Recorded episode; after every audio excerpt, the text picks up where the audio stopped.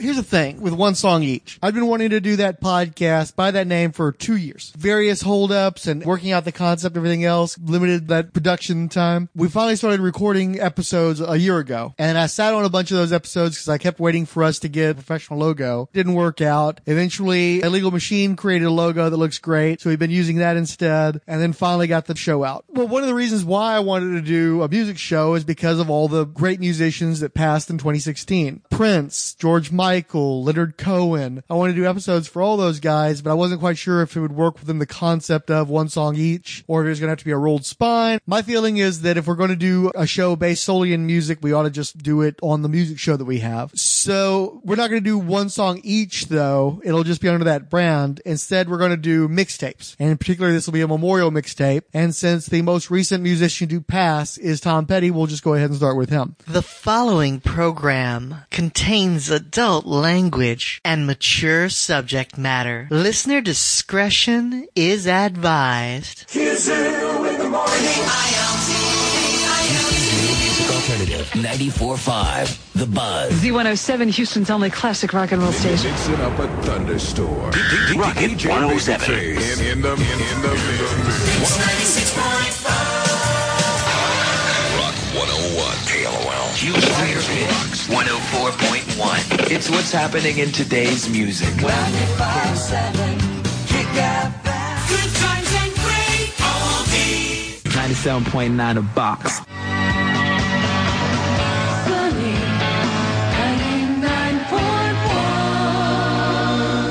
I'm Diablo Frank. I'm a legal machine. and With me is Mr. Fix It.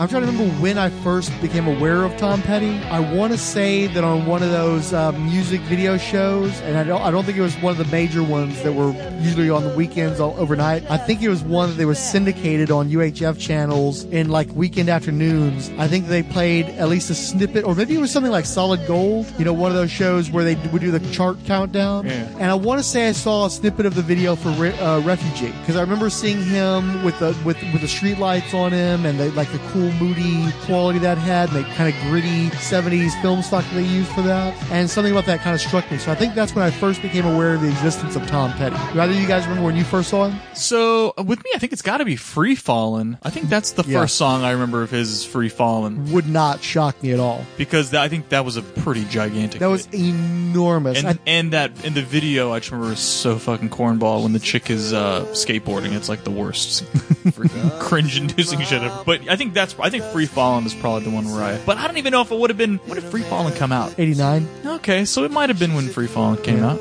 I, di- I just remember it being fucking omnipresent. You could not escape Can't from Free from Fallin'. And I think part of it was that since uh, Tom Petty and the Heartbreakers came out in 75, 76, they were firmly entrenched in that AOR era of, of rock music. And so they had those fans. And then he exploded again. He, he, he never went away. He was big throughout the 80s. But I I think with the, the album Full Moon Fever, he re exploded in, in their children. Basically, the children of the people from the who listening to him in the 70s got into him as teens in the late 80s, early 90s. And so you basically had two generations that fucking just fell hard for this song, and it was just everywhere. You could not escape this song. And it's a pretty damn great song. I, I enjoyed. I, I I do have resistance to it because it was so all over the place, and I heard it Yeah. so many fucking times. But so it's one of those when you first hear the chord, you're like, oh god, it's free falling again. Yeah. But by the end of the song, you're singing You're along like, yeah, to it. okay, you're singing along with it exactly. It's a, all of his songs I think are very sing-alongable. Yeah, very contagious. Yeah, for sure. What about you, Mister Fix It? Um, my mom is a Tom Petty fan, so I've heard many of the songs, and I remember catching them on MTV. But I was never big, big fan. Like, oh, I gotta hear me some Tom Petty. But I do remember I worked at a Cinnabon in high school, Rad. in a mall, and um, I became a huge Tom Petty fan because I would have to go in early in the mornings. We would have to go early morning Saturdays to start baking cinnamon rolls for the day, and the mall radio station had a speaker right over our rolling pin station, and I remember hearing "Last Dance with Mary Jane," and I remember the other guy that was with me was like, "Dude, talking weed," and I mean, we just I was dying laughing. The song And- is, I think, Mary Jane's Last Dance. Yes, but he was like, But- But he sings "Last Dance with Mary Jane." I know. I'm so- just saying the, the actual title of the song is basically backwards from what they sing. or dyslexic. So I became a fan that day because I remember they would play the song like every fifth or sixth time, over and over and over. And um, yeah, I just became a fan. I You started don't get sick of it. It's a really good tune. Yeah, it's a really good tune. It's, and that's another one. As soon as you hear the first chords, you're like, you know oh, you exactly already what know you're it is. hearing. Yeah. Well, I th- so uh, in, so he, tell me if I'm wrong here. That was another. How far apart was Free Fallin' and Same album as as as uh, Last Chance. For, Oh, really? For real? Same, they're both off. Full Moon Fever was a huge album. Are album. you 100 percent sure of that? I, I will research right now. Internet save us. I feel like that song came years later. Yeah, it feels like he kept he would Like that he would was- appear and then vanish and then reappear and then reappear. Full Moon Fa- Favor released in 1989. The full track listing is. Hold on. How are you going to make me go through a gate to get to the fucking track listing? Hold on. That is dumb. Full track listing Free Fallin', first track. Second track, I Won't Back Down. Uh, Love's a Long Road. A Face in the Crowd. Running Down a Dream. I Feel a Whole Lot Better. You're So Bad. Depending on You. The Apartment Song. All right. Okay, no, you're right. It wasn't was on about the to same say album. it couldn't have been the same. But uh, look at that fucking album, though. Yeah. Jesus Christ. But 1989. we'll come back to that, though. Okay, so it must have been. In, okay, so it's 91. No? When the fuck was last time? Hold on. 93. Oh, it was the album after that? Yeah, Holy Wallflowers. shit, I did not realize it was that far back. So he kept himself pretty relevant, pretty well. Okay, so, but you were talking about Last Dance. It was Continue with released in that. November of 94. Really? I did not realize it was that late. Yeah, Wildflowers. I think, right? Was it on Wildflowers? I'm looking into it now. Track listing. And Prince, look at that, he played with Prince. No, it wasn't on that album. I think it came out on his greatest hits album, which was recorded while they were doing the Wallflowers album. Ooh, Because the greatest hits album came out in 93, right before. Which was the biggest album they ever had, by the way. Yeah, Mary, Lane, Mary Jane's Last Dance was an original song for his greatest hits album. Oh wow. Good call. Greatest hits sold 12 million copies. Yeah, it was their best-selling album. Uh, when I was look, googling, did Tom Petty die? One of the other questions was when was uh, his his prime? When was what was he most popular? And they pointed out that his great when the greatest hits came out, and that was the best-selling album that he ever had. Understandably, because it's so packed with hit songs. Yeah, I mean that's it's crazy. And then the the new, but- the new track, who oftentimes is like a throw-in on Right. greatest hits, Well, just as ended up possibly being the biggest hit on his greatest hits album, which is I don't know if that's that's never happened. I can almost guarantee you that's was, never it, happened. it was definitely one of the top hits he ever had. G- Gorgeous music video, really well shot, creepy because it's it's dead Kim creepy is creepy is kind of a theme with a lot of his music Yes. videos, Yeah, which is Uh, I think Makes kind you of a he likes to make you uncomfortable. yeah. Which is funny because his music is very warm and, and inviting, and then the okay. videos are somewhat ominous. But but let's before we get too far off track, on the video it's uh, dead Kim Basinger, and he is at a mortuary or a coroner's office. Uh, I think he's in a corner. and he steals her body and takes it home with him and dresses it up and puts makeup on it and plays around with it for a little bit and then dumps it in the ocean. And the last shot is her body sinking and then she rises back up as though she's dead or undead or alive. She or wakes up. Yeah, but apparently, it, it, my interpretation of the song is it's him singing about the last time he smoked marijuana. That's, From what I that's under- the story I got. From what I understand, that's the 1990s urban legend. Hey man, I heard him. He's talking, he's talking about weed. But of course, It's not he's- true. So well, he's not talking about the last dance with a chick you died. Is No, it like a chick I- who I- OD'd? So, so this is what I understand the song was based off the Wikipedia I read a few minutes ago. It was actually supposed to be a song about an Indiana girl on an Indiana night, but the chorus, Rick Rubin thought the chorus was horrible, so they rewrote the chorus to Lance, Last Dance with Mary Jane, which made everybody start to think it was a drug song. Basically, there's no real meaning to the song. If you think it's about drugs, it can be about drugs. I'm gonna say it's about the marijuana. So you can make it be about marijuana, man. That's fine. let's keep it green. Yeah, but really well shot music video, very attractively shot. Uh, But great I, I fucking wanna- song. I, just wanted to say that, and you guys are going to hear this a lot in this music podcast. We're going to associate a lot of these songs with their videos, but I don't know. When we were growing up, you couldn't disassociate the two, right? I mean, well, the, I don't know that that happens now either because so many people get their music from YouTube now anyway. Yeah, I I, get my don't think music. it's as big a deal though. Remember, remember, the MTV Video Music Awards was like a huge deal. You know what Yeah. I mean? It was all about producing the It's most. still cra- kind of a huge. I mean, they, they I don't the think- VMAs are still I don't no. think so. I, I don't. No, I don't know. I don't. I don't. It's probably not as much of a cultural touchstone, but it's still a pretty big deal. It seems like. There's so there's so many award shows now. It's just one of many. Like you really can't Well, give credence to one over another. I don't. I don't know that award shows in general have have nearly as much cultural importance as they used to have. But I think that relative to award shows, it's still one of the big ones because people still talk about the VMAs. It still blows up all over fucking Twitter. Miley Cyrus made a big splash on that a few years ago, and then she hosted more- it the that- following year. Nah, I think that's more the spectacle of Yes. the award show, not you tuning in to see who had the most awesome video and getting mad when your favorite video got slighted. The song and the video is what was recognized. You're talking Okay. about the music awards. I'm talking about specifically focused. Oh, yeah, video. yeah. Like when what's the frequency? Kenneth's video beat sabotage, and it Uh-huh. was a huge fucking deal. Oh, yeah, because of the- songs. well, yeah, it was 'cause the he- videos that there were the aren't a lot of artists that still produce uh, th- back in the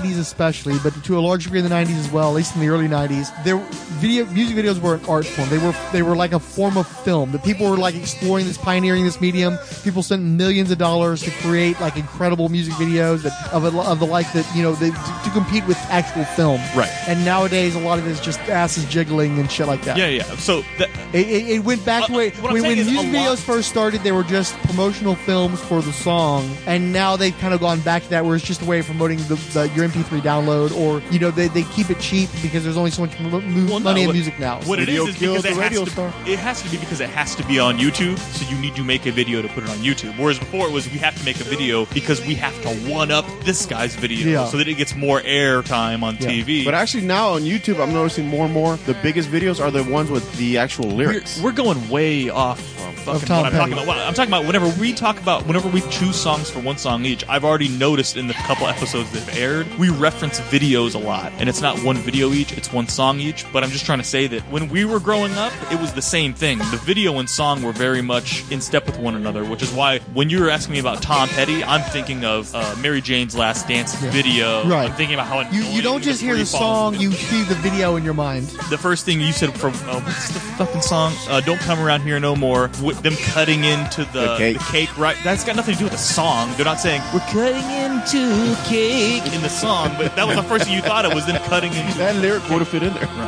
But, I, so I will admit that, like when I hear "Last Dance with Mary Jane," two thoughts come to my mind. I, I imagine what's actually being sung about in the song, the lyrics, where they're they're in a hotel uh, hotel room, nightfall be coming soon.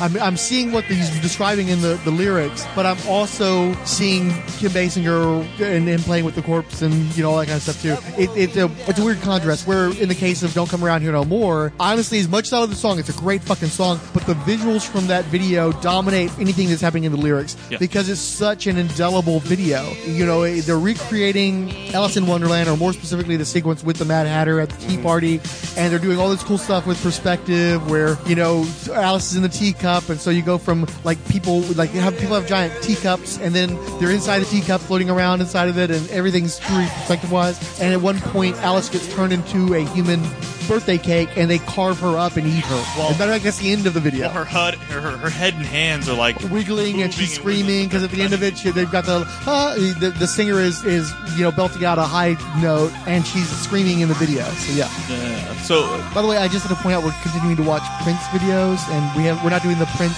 vix movie so It has nothing to do with what we're talking about. I'm sitting there listening to you. that's I think that's what he was pointing at. Um, yeah. So okay. So so what are you what are you what are some of your Tom Petty favorites? well we'll get to there we're kind of like stream of consciousness right now i think to some degree So um, how can you tell me we're going to get to there if we're doing stream of consciousness? Right, but we'll, because uh, as a wrap up, so I'll, I'll, I, I want to. I'm going to try to do something semi chronological to give us some kind of a spine on this thing. Uh, why don't you cue up?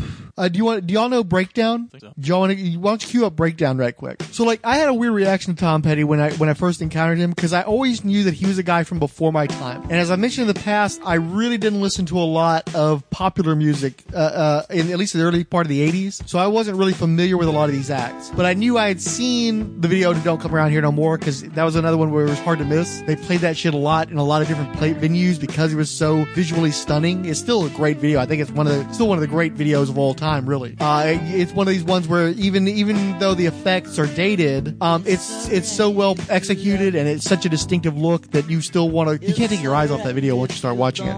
Um, so I was aware of him, but I always had a weird remove from him because he felt like one of those old '70s guys. He was one of those guys from the AOR era. He was one of those guys that your dad listened to. So it's like he was just one of those weird old guys. But he, you know, I like this one song of his, uh, and it wasn't really until Full Moon Fever blew up where it's like he became kind of like one of my artists. Yeah. But I, I had past familiarity with some of these songs, and here's Breakdown, for instance. I don't think they ever made a music video for this. This is from '76. Dude, I think he's from American Pop. I think they based it off of him. Visually, he does kind of look like the character from American Pop. Pop I see the very he, end, that's- he has a pompadour, eh, which Petty. I, I don't know that I ever saw Petty without the long hair, but yeah, there is a strong. The jawline, I can see where you're coming from. the lips. I mean, I assume that character was an amalgamation, but I can definitely see that because there's Lou Reed in that character too, for sure. Of all the places to learn about breakdown, the first time I heard that song was on Comedy Central. Uh, I, I think it was Comedy Central by then, because remember, Comedy Central used to be the Ha Network and the Comedy Channel, and then they merged into Comedy Central. And at that time, in the early 90s, Penn Jillette was the voice of that network. All their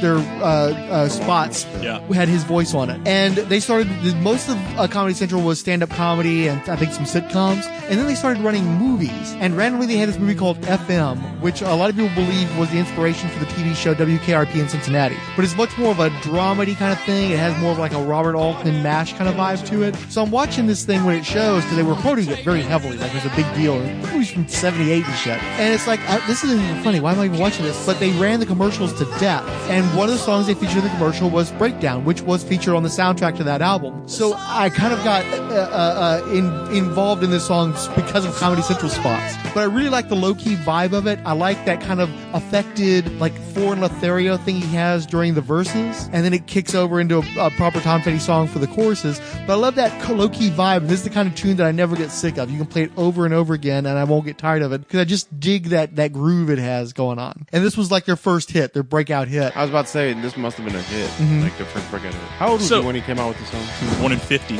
So 26. So I thought that was interesting what you said, where you, you mentioned. Well, okay, never mind. Keep going. You, No, you, you- you want to you- go chronological? with me? No, I, I'm actually okay. Go ahead and jump. Well, because you mentioned that he felt like your father's era. And not even my father, because he didn't listen to Tom Petty, but that no, I know, generation. you know, you know what you mean. I- Yeah. I, know what you mean. Um, and I guess I kind of felt the same way too. That he always seemed like he was some other generation's artist. But the more we start listening to these hits, I, I don't know when. I don't know who takes ownership for Tom Petty. Do you know what I mean? Mm-hmm. Who the fuck takes ownership for Tom Petty? I, I, I just I don't know.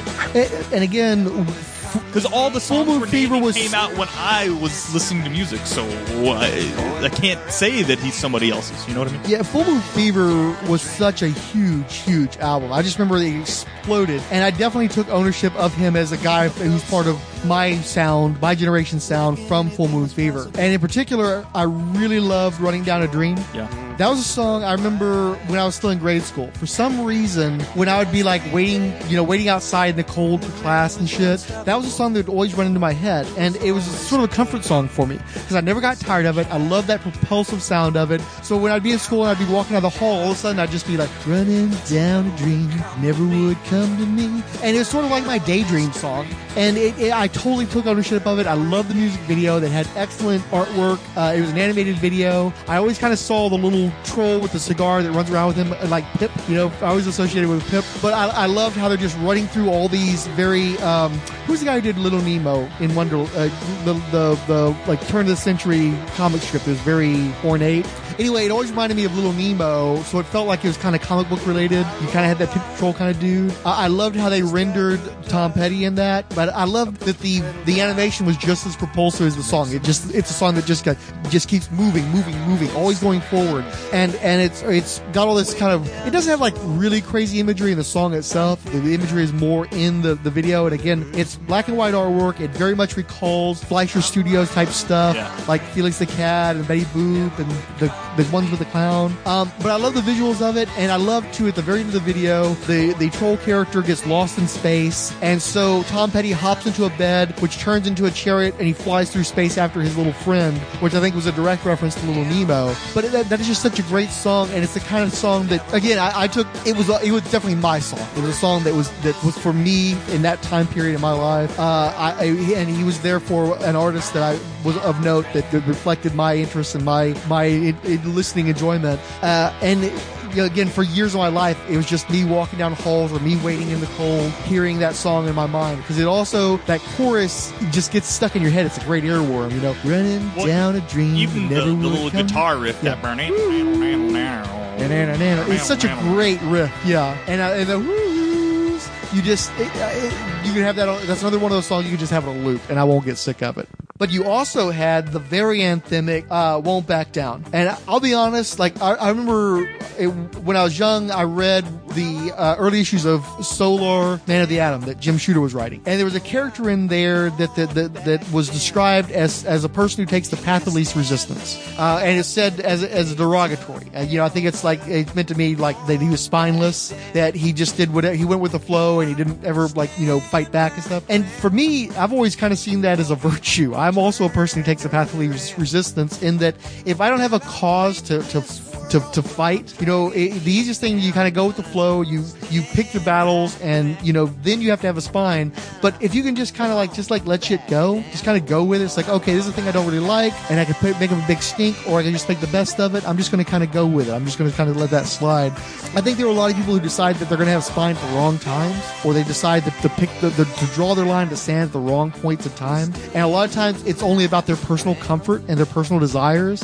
So just like, oh, you're you're going to be an asshole, and you're going to make a bunch of noise, and you're going to waste a bunch of our time protesting something that we're going to have to fucking deal with, and you got to just fucking go with. But in the moments where I do feel the need, like I got to make a stand, in the moments where I do feel like, okay, this is where where this is the hill I'm going to die on.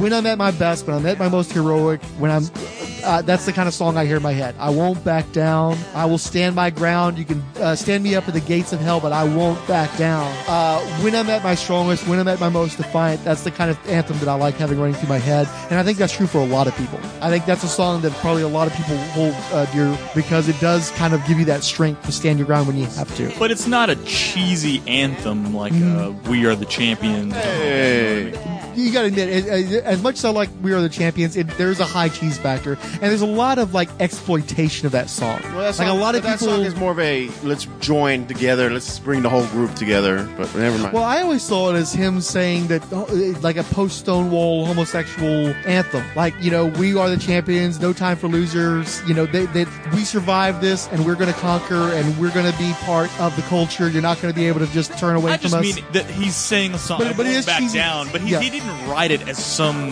as a you know I don't know. Yeah. maybe. They're, they're both anthemic, uh, and, and I, I do find that "We Are the Champions" is a song that's embraced by a lot of people that would have hated Freddie Mercury, hated his lifestyle, hated what I think that song is about because they don't understand it. They just take it as a "We are the badasses. We we won the game. We kick ass." I've seen a lot of guys that have politics that definitely are not in line with who Freddie Mercury was. Take that song as their own. or we will rock you. It's it's a, yeah, it's another song that a lot of assholes embrace. I don't know of a lot of assholes that embrace this song though, because I, I think it is a very it has a verisimilitude to it. There's a low key honesty to it. It's like Well, it- there- yeah, it's not it's not it's it not is. a, it doesn't feel like bravado. It He's feels like no, to this get in your face and tell you Yeah. I won't back down. Yeah. He's just saying I'm, won't back down. It's just low key enough to be honest. It feels like he's he's being truthful. It's like this is this is where I'm not being an asshole. I'm not being an But this is the this is the thing that I'm not going to back away from. This is the thing where if, I, if you're going to kill me, you're going to kill me. But I'm not going to walk this back. And I don't know. I respect it. And it's not like empty bravado. It feels like he, he's being real. So I, I dig that song. What about you, Fix It? I guess I just don't read that much into those songs. I mean, But do you I like the enjoy song No, I enjoy his music. Yes, I would definitely. If I'm driving somewhere and it would have come on, I would definitely, definitely tap my toe and enjoy it. But I, I mean, breakdown. I actually remember that song quite a bit as growing up, as my dad and them playing it a lot for some reason. The song seems very familiar, but you seem to put a lot more, uh, I don't know, vazoom into these songs. I mean, yeah, they're good songs. Very ta- extremely talented songwriter. Don't do me like that. Do I know that song? Cue it. Me like that? Yes, I know this song. I might not even realize Tom Petty sang that song. I know. There's there's already two songs that I heard we were listening to, and I was like, Tom Petty sang this song. Never knew it was him. And what's cool with that one too is that's a song that pretty much anybody can relate to. You know, eh, everybody's kind of had that. Nobody kind of wants to be done like that. Yeah, nobody wants to be done like that. So I, And- well, I would ask you. dinner first. I ask you, don't do me like that. Uh, but I think that crosses gender lines. I think it crosses race lines. It's it's just a it's a good pop song that speaks to a common feeling, and uh, it, there's a certain timelessness to it. I mean, you can kind of tell it's a '70s tune, but it really is. A lot of his stuff has that timeless quality to it, where it's it's just good music. You know, it doesn't feel like it's trapped in a particular era. You want to do Refugee? Oh no, I saw Do you this. know? Do you know Refugee? yeah, you're like a refugee. Do you know Refugee, dude? Refugee, though. Hold on. I saw this and I, I thought, huh, Huh. There was a song where she where he sang with uh, what's her name from Fleetwood Mac. Yeah, uh, but uh, So stop sad. dragging my heart around. Is that it? Why was it? sa- Why was it called so sad? I don't know why. It was Maybe it's, maybe they made some dumb video that said so or sad, why don't you just Tom put? Petty's. Or why don't you just put Tom Petty, Stevie Nicks? That'll probably do the job. Oh my god, he did that song too. Holy shit! Did he write songs for other performers that were like hits as well, or Noth- did he just perform all his own music? Uh, nothing. Well, he co-wrote uh, "Stop Dragging My Heart Around" and produced it. Co-produced it. Yeah, because that's I remember that song big time. It was another big hit. Yeah, so Stop Dragging My Heart Around was off of Stevie Nicks' debut solo album, Belladonna, from 1981. Uh, the song was co-written and, and co-produced by Tom Petty, who sings on the bridge and the chorus. Uh, he's it's basically, you know, these two lovers who aren't, you know, getting on very well, uh, kind of talking back at one another. Really big hit, cool, cool damn tune. And probably a smart play too, because while I'm sure there's a lot of crossover between the Heartbreakers audience and the Fleetwood Mac audience, Yeah. um, it probably didn't hurt to have them both on a big hit song. That's just so cool that he. I, I, that's one of those songs I didn't know he, he wrote or he performed it. Yeah, it went to number three, and it was uh, the biggest song on her debut album. Uh, Leather and Lace and Edge of 17, of course, did really well also. I'm sorry, what was that song you want me to cue up? Uh, Refugee. Oh yeah, duh. Yeah, I know this one. Okay, you can stop then. It's a good song. So, uh, do you guys remember when you first heard Refugee? Yeah, it was part of one of those fucking greatest hits albums they would play the infomercials for. Oh, yeah? And they would just play that little snippet of the chord, "Live not living like a refugee. And that would be like one snippet on this album that includes Billy Ocean and da da da. And they would have That, that might have been where I saw it too, for all I and, that know. would, and they would just play that little bit of chorus and then would go to whatever the next song is. But uh, again, those those out they, they advertised on TV. They're like pop hits of 81, 82, 83, whatever it happened to be. And uh, you get that little snippet, and you'd always, for the rest of your life, remember that little snippet on the fucking album. That fucking song. That's what. That's. I think probably like K-Tel or somebody was doing that shit, right? So what about you, Fix It? Probably my mom was listening to it. To tell you the truth, I honestly, my I believe my mom is a huge Tom Petty fan, and I, I would have to say that. My God, have you checked on her? well, I'm pretty sure. I'm, I'm sure if I went and called her and said, "Hey, mom, do you have Tom Petty's greatest hit?" She'd say, "Like She which one?" The fucking door open. And Yeah, I mean, she probably owns all this because you got to remember she would play this music. I would hear it, but I wouldn't always know who the artist was. Um, but er, now I'm hearing all these songs. I'm like, well, I remember hearing this song all the time in the house. So I mean, it's you know, it's weird because he has such a unique sound, but at the same time, like you said, it, some of the music is sort of chameleon-ish. That it could have been, you know, I, if you would have told it me has- "Refugee" was by some '70s one-hit wonder band, I wouldn't have been able to argue with you. I would be like, "Dude, that's fucking Tom Petty." But when you then you hear it, and you're like, "Oh, that's so obviously Tom Petty. Why did I not ever realize that was freaking Tom Petty? I'm an idiot." Yeah. To which all of our listeners are nodding. He's an idiot. But but it's true. I mean, but all of us that did make the connections. You know, here's the thing: there are some bands that like sneak up on you, where it's like, oh my god, I love this fucking band. I've, I've heard so many songs by theirs, and I never made the connection how much I love this particular band or this particular singer. Where with Tom Petty, it's it's sort of like in the fabric of music at this point. It, it's almost like like it, it's not even about the artist anymore. It's like it's part of the American songbook. It's just a part of the 70s, 80s, 90s American songbook. So you don't necessarily associate it with one artist. It's just part of the sounds of our time, you know, on this earth, uh, which I think is a great comment to it. I mean, it kind of hurts in the pocketbook a little bit, but maybe you don't have the, as much regard for Tom Petty. I do think there's a tendency to take Tom Petty for granted, in part because he's just such a genial guy. Like, nobody ever has a harsh word to say about Tom Petty. And anytime where he's fucked up, like, for instance, I think he was saying that on one of his uh, tours, I think the, the 86 tour, they featured the Confederate flag a lot. And because he, he grew up in Gainesville and just the Confederate flag was just part of the wall, I think he said that it was just part of the wallpaper of the South and he just didn't think about it. So they used that when they were on that tour. And then later on, when he became more woke about that shit, he just like complete, he, never, he didn't equivocate. He didn't give some kind of bullshit arguments like, look, I didn't think about what that meant. It didn't mean that to me when at that time. Now that I know what that means to people, what the Confederacy meant to people, now that I'm cognizant of it, I want to dissociate myself with it. I want nothing to do with that. I'm sorry if I caused anybody pain from having that imagery and I will never do it again. And it's like, fuck yeah, that's how you do it. We all fuck up. You just own up to that shit and you say, look, I'm going to do better from going forward. I'm sorry that I fucked up. I know I did. I realize what I did wrong. How do you not love a person who just owns it? like that? always the best way to go. Not the well, you don't understand. You weren't there. Yeah. It's- It's better to, to confess your wokeness, I guess, as you Mm-hmm. put it. I know, I know better now. I'm sorry I fucked up. I just didn't know. I didn't realize. So yeah. So it, it, everybody loves Tom Petty. Nobody has a harsh thing to say about the dude. And so it's easier to take somebody like that for granted than somebody that like kind of tests your loyalty, you know? Where you have to stop and think, wow, Weiland's having another fucking OD situation and he's been kicked out of the band again. How do I feel about this dude? Do I still like this guy or does he fucking piss me off? So, you know, you don't have to think about that with Tom Petty because he's just a lovable dude. It's a lovable scrap. And as far as the sound goes, it's kind of funny because let's be honest, he has a pleasant voice, but he doesn't really have much of a vocal range. And one of the things that's kind of nice about Tom Petty is you basically can do Tom Petty by doing Bob Dylan. Coherent But, Bob but you just, but you, yeah. but yeah, but, and at a slightly higher octave and boom, you've got Tom Petty. Um, and not as many drugs. but you can karaoke Tom Petty pretty easily, and there's a certain comfort to that. You you're trying if you try to do Freddie Mercury, all you're doing is like hurting yourself because like a you're probably going to hurt your vocal cords, but you're also going to realize what a huge disparity there is between what you can do with your pipes and what he can do. Where Tom Petty, it's kind of nice to be able to sing. He's got like the Rob Liefeld of song singers, where it's like Swiping you know, I, I, can, I can do Tom Petty. You can got to everybody can do a halfway decent Tom Petty. You know, Pandora doesn't go back in the box. Hold on, I want to see this this song. If But but his lack of histrionics also means you don't pay as much attention to him, and I, I do think that makes him recede a little bit more than he should, But given how good of a singer like with songwriter he is. His personality, from everything I've kind of read and could tell, he was perfectly fine with that. You know Yeah. what I mean? He was, Yeah, he just, he uh, seems like he was kind of a shy dude and was just sort of like, no, that's cool. He's I'm just gonna one do hell of my- a songwriter. I'm gonna do my thing in this little corner Mm-hmm. of music, and if you like it, you like it, and if don't, you don't. You know? he, he was appropriately confident and comfortable, and so you, again, he just he he was just cool. He was just fucking cool. Well, I don't know if he was cool. Oh, okay, this song I know. I can't believe you didn't know that you knew American Girl. I- You know it's been- American Girl, right, dude? It's been so long since I've heard this Really? Holy shit! Okay, we'll listen to some. the karaoke ver- version. Is there supposed to be like mu- lyrics to this? It's karaoke version, you jerk off. It's actually a lyric video because if it was karaoke, If it was they karaoke would. version, there would be no. Li- you would be re-singing the lyrics right now. Sing along. Yeah, I did not realize it's a Tom Petty song. Got it? But you do know it. Yeah.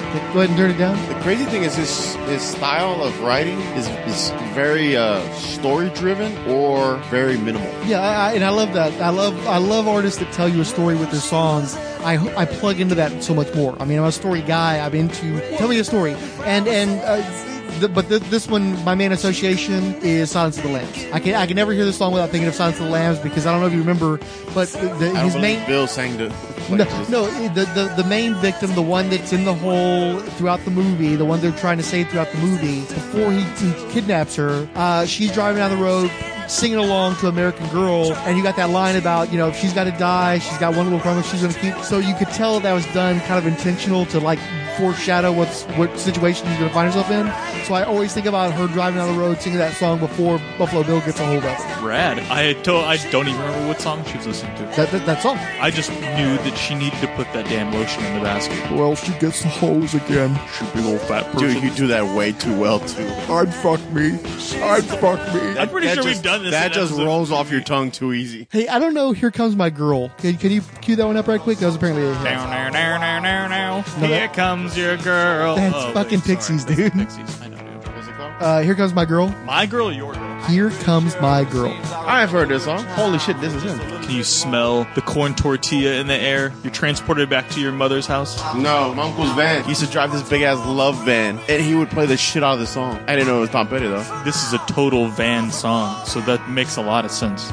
You gonna turn it down? This one I vaguely recall. I almost think I maybe know it from a cover rather than the original version, but it wasn't one that I have a strong recollection of. I mean, it took to the chorus before I even recognized the song. Well, my uncle owned one of those vans where the back the back was like a giant couch, and it had one of those tables that was screwed in the center, and uh, big love van. And I remember he played Tom, but this song, as soon as I heard, it, I was like, I remember that song playing continuously. I'm pretty sure on, I don't remember. It kind of took me back there. You guys remember? And the no waiting? asshole, there was no corn chips in there, motherfucker. Y'all know the waiting? Hmm, okay. Well, cue up the waiting. Oh no, but that means that I probably do know it. You, you know it. Oh fuck yeah. Yeah. Hey Frank, was that the kind of look you were going for? What do you mean? When you used to talk about being lean? uh, again, my my goal was Iggy Pop. Oh, okay. You could have pulled that off. He's actually a little too lean. He's a little leaner than I, I was ever shooting for. And yeah, of course. I mean, I- I- and by, I, he works for him. I, I just want to make sure to clarify. I never thought I could pull that off, but it, he looks good that lean. He's fucking lean though. How tall was this dude? everybody was lean in 1987 or whenever this was. All that Is that- that- cocaine. yeah, I was about to say it was that code, but you just made it the subtext text. No, I just think every no, I think everybody was. Everybody was fucking doing drugs. Well, they, they didn't realize the cocaine was bad for you back then. Yeah, co- yeah, cocaine was definitely like the breakfast of champions back in the eighties. Have- yeah, but have you seen the pictures of like what the uh, the size of your average chicken breast looked like in 1986 compared to the way it looks now? I mean, people were just thinner then? because they were doing drugs and fucking, so it kept you lean. Well, you had to walk places and That's true. air conditioning. You know, if your car broke down, it, that was a real workout you were, to get that. you were fucking mowing your own lawn and doing stuff like that. Yeah, I know this song.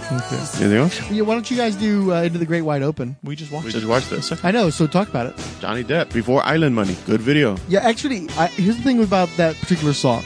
Back when our entertainment media was shit, like you would actually sit through 30 minutes of entertainment tonight, each night, to get your entertainment news, because you had to do that. You had to actually make an appointment to watch a show to tell you about all the stuff that's happening in media. You can just search it on the internet. And I remember one episode, they kept promising they were going to give us a the, the, the debut of the new Tom Petty song, Into the Great Wide Open, featuring Johnny Depp. And so I waited the entire fucking show for that video, and they showed you like 30 seconds of At it the very end, unmolested, and then the rest of it was over the fucking credits. Yeah, And I, I remember being so disappointed having to wait that long to get that little of the video. But also, I kind of didn't like the song because I thought the sound, as of that point in time, that that album came out in '94, it sounded a little dated to me. And and in listening to the song again on the on the ride over, um, I could hear that sort of like '90s production a little bit. So that feels a little like I, I guess because I was there in part two.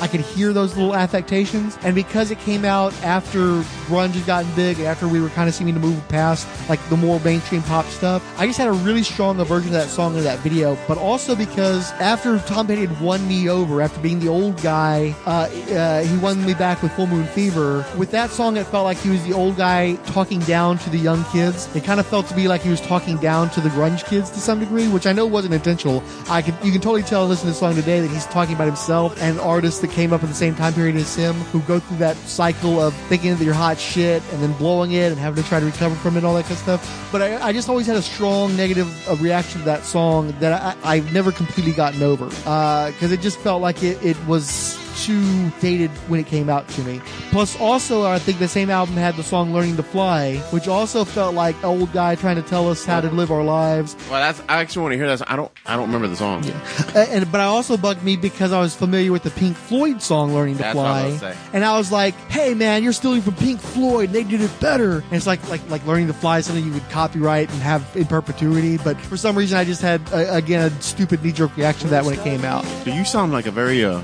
aggressive young man? I was very aggressive then. I was a very angry person then. Well, I, I like Into the Great Wide Open just because I think the song, although the song is like super obvious, like the, he's literally telling you exact. I mean, I mean, what's the, oh, the, a rebel without a clue? Like we Yeah. know you're literally it's literally exactly what's occurring. But like I was saying, I think it's funny watching that video now because that video stars Johnny Depp, and literally Johnny's Johnny Depp's life has become that freaking. He's this video. huge star, and then it turns out he's really like abusive and a drunkard, and he turned his back on the people that helped bring him up, And, and, now he's having this big come down. and- back, and he's Yeah. losing a bunch of his shit. and, and and none of his shit's hitting anymore, and he just slowly fades out. Yeah, then he was the cool, bright young kid for the longest time, and then he became like the fucking asshole that nobody can stand now. Yeah. So was never a fan of the song. I know the song. I was. Yeah, I like the song. All of his videos are really great, though. And it's not like he produced or directed any of these videos, as far as I know, but he just picks good people, I guess. I have yet to hear a bad song. no, there's no bad ones. They're just songs I like less and songs I like more. They're all very good, very well written. They got those nice, cool hooks. The man knew how to write a hit, damn sure.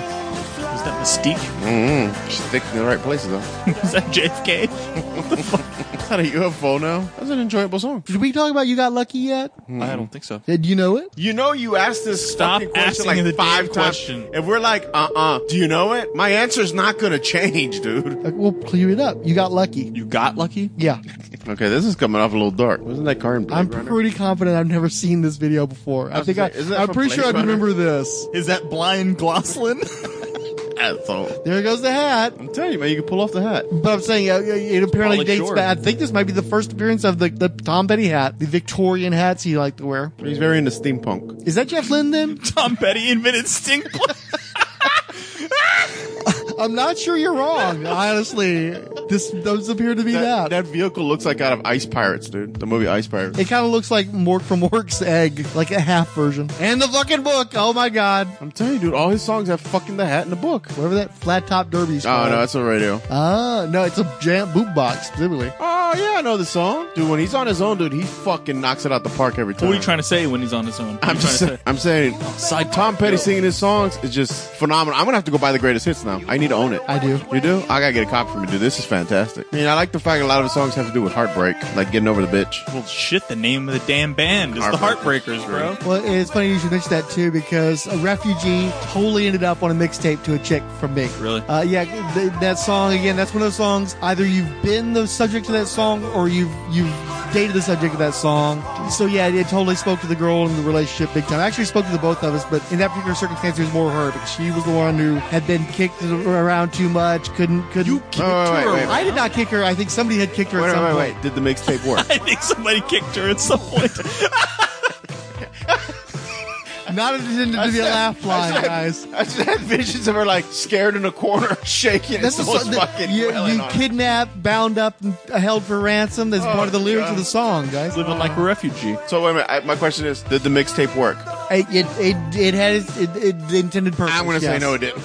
No, it, it, too much. it had its intended purpose, yes. But this is another one too. Such a great fucking bass line, just so fucking cool. Never get sick of this song. That's a good song. And apparently a fucking cool video that I had no idea existed. Hey, it sucks that he died.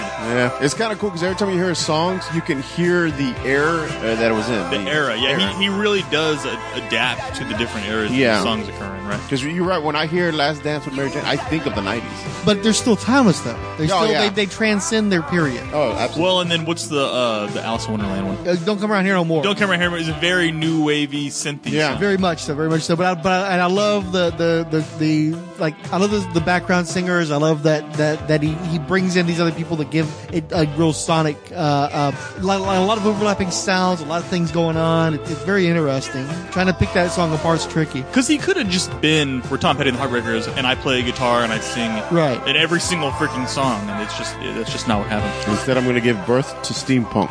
So we can look at his last hit too. Uh, you don't know how it feels. Also from '94. I think that that one same album was yeah, Wildflowers. Last hit, really?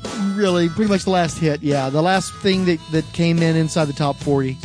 You don't know how it feels. Uh oh, this is- an older time, so let's see. This one actually came in at 13. Oh fuck yeah! Jesus yeah, Christ, this song's amazing. I like this song a lot. Different hat, still good, still works it.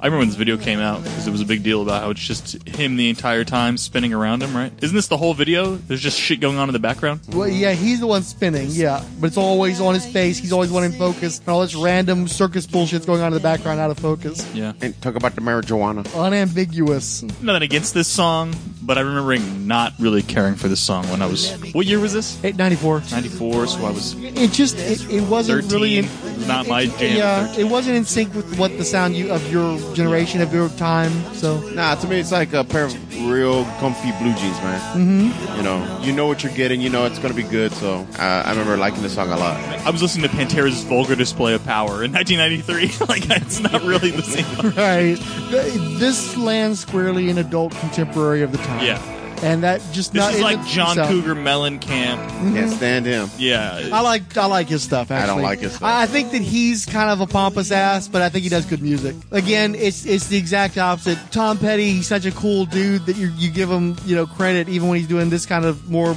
middle ground type stuff. Where Cougar Mellencamp, even when he kicks ass, you kind of hold it against the him. I'm not surprised. because that freaked me out. Interesting choice of singer for that particular part of the lyric. I mean, I know he's really rocking out on that guitar. I was listening to Vulgar Display of Power by Pantera. So you were more full of rage. at the moment. Rage hadn't started yet, but close. Really? Yeah. yeah, sure. No, I had. So, Tom Petty. Overrated, underrated, properly rated. Underrated. Underrated. I would say he's properly rated. Properly rated. Whoa. Properly rated.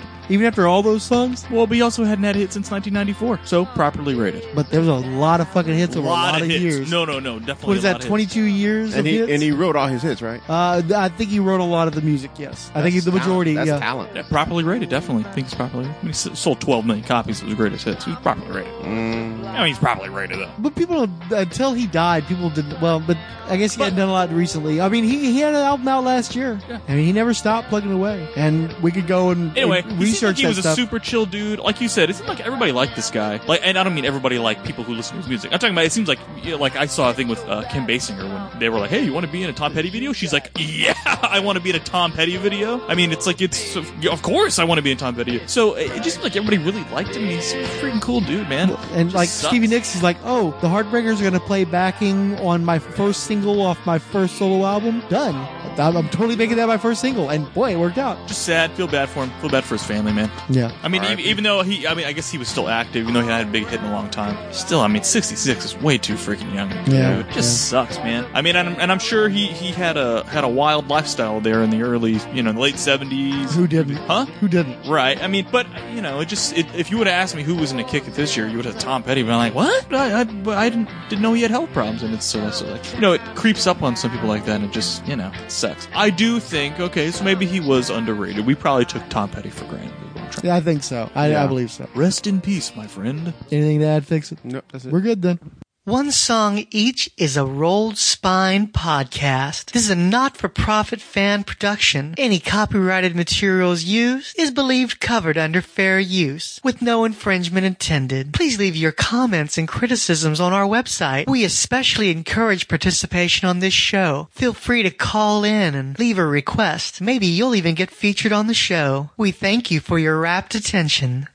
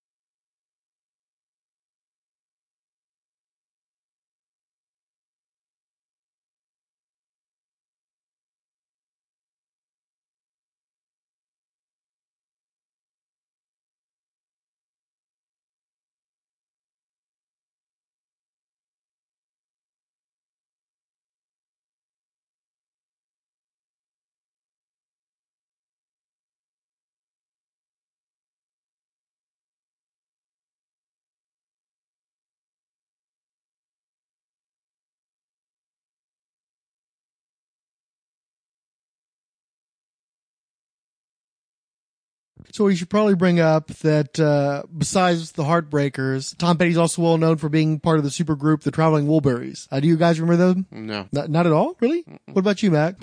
No, dude. Yeah, d- okay, so the Give Traveling me a Wilburys. fucking Well, again, you know what a supergroup is. Yes. Like the Highwaymen or whatever. You take a bunch of musical acts, smush them together. Velvet Revolver. Yeah. So the Wool- Traveling Wilburys was, uh, and by the way, the, the, the group formed around George Harrison doing like a B-side for one of his singles, and they was deemed that it was just too good of a song, and he ended up getting a bunch of his buddies to kind of perform with him on that song, and they enjoyed working together so much that they put out multiple albums as a supergroup. They, the group included George Harrison, Tom Petty, uh, Bob Dylan, Roy Orbison, and Jeff Lynne. And uh, surely you're familiar with the song Handle with Care. No? Uh, Cue it up. George Harrison still alive? No. He got stabbed to death. Yeah. No, he didn't die from that. He didn't die He, from that, he he got just died stabbed, but he later. didn't die from it. Yeah. All we got is uh, Ringo and Paul. What were we thinking with those jackets, dude? Come on. Hey, Frank, I think you could pull off those hats, man. T- the Tom Petty hat. Yeah, I think you could pull it off. Well, my brother-in-law's shtick. Having Bob Dylan and Tom Petty sing together on a duet is like meta. I remember this video, kind of. But you don't remember the song? No, I think I No. remember seeing a bunch of old people and I changed the channel. I'm just trying to be honest. That's okay. I think it's an excellent song with a lot of great talents. And what I love is you can hear each of their sounds through the song. And I like Roy Orbison. I'm not trying to shit on Roy Orbison. Mm-hmm. This was his last music video, by the way. Oh, was it? He died during the promotion of this album. No shit. Yeah. How old was he? I don't know. Old enough to die. Damn. But I love how like Very well preserved. He looks good, yeah. Uh, but I like how again each of these guys have their own distinctive voices. But like George Harrison's guitar too is so distinctive. You can totally hear him, even when he's not singing. You know he's present because of that that his sound. That's just too much guitar, man. That's a lot of fucking guitar. Fucking That's what you got with these super groups, though. Everybody Much brings their instrument and they all play their fucking instruments at the same time. And you're like, dude, just chill. Yeah, dude, some of y'all Pick a lead sing. singer, pick a guitarist. Yeah, like one drummer competing against all these fuckers. Like, no way you could reasonably put that in people standing around that close with guitars all playing at the same time. You're going to be running into each other left and right. All that swaying. oh, here goes the harmonica. That must be Bob Dylan. Is it? I believe it is actually. I'm joking, but yeah. You see, he's got the strap-on one. He's the one with the strap on.